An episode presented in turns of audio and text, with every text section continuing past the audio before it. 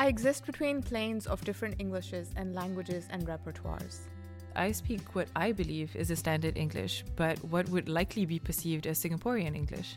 I can be anywhere in the Punjabi, Urdu, Pakistani English, New York English, Yiddish or British English plane at a given moment. Now, this would be referred to others likely as Singlish. However, Singaporean English and Singlish are not quite the same thing at all. The reality changes depending on who I'm talking to or what I'm watching or what I am reading. We're a group of researchers investigating the perceptions and positions of post-colonial Englishes.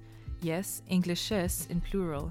In defying the idea that there is a standard English or singular standard of English. Kindly adjust. If I say this phrase to you, what do you understand? Imagine me entering a crowded public bus in India, seeing that all the seats are occupied. So I tell the passengers, kindly adjust, asking them to squeeze and make some room for me. Kindly adjust. They are English words. It makes perfect sense. Do we consider it standard or not? Let's not box my English according to what I look like or sound like, but give me the liberty of nuances, references, implications, and expressions.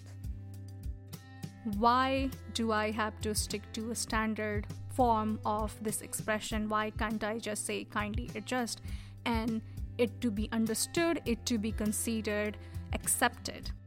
So what is my English? I can't say. It exists in different shades between different sentences. It is colored with all of my experiences and places I have lived my life. Have you ever thought about what variety of English you speak? Why? Or why not? Join us, Aieshah Arif, Shweta Kumari, and Neelam Hanif on this exploratory journey where we converse with various stakeholders in an attempt to solve the conundrum of English or Englishes.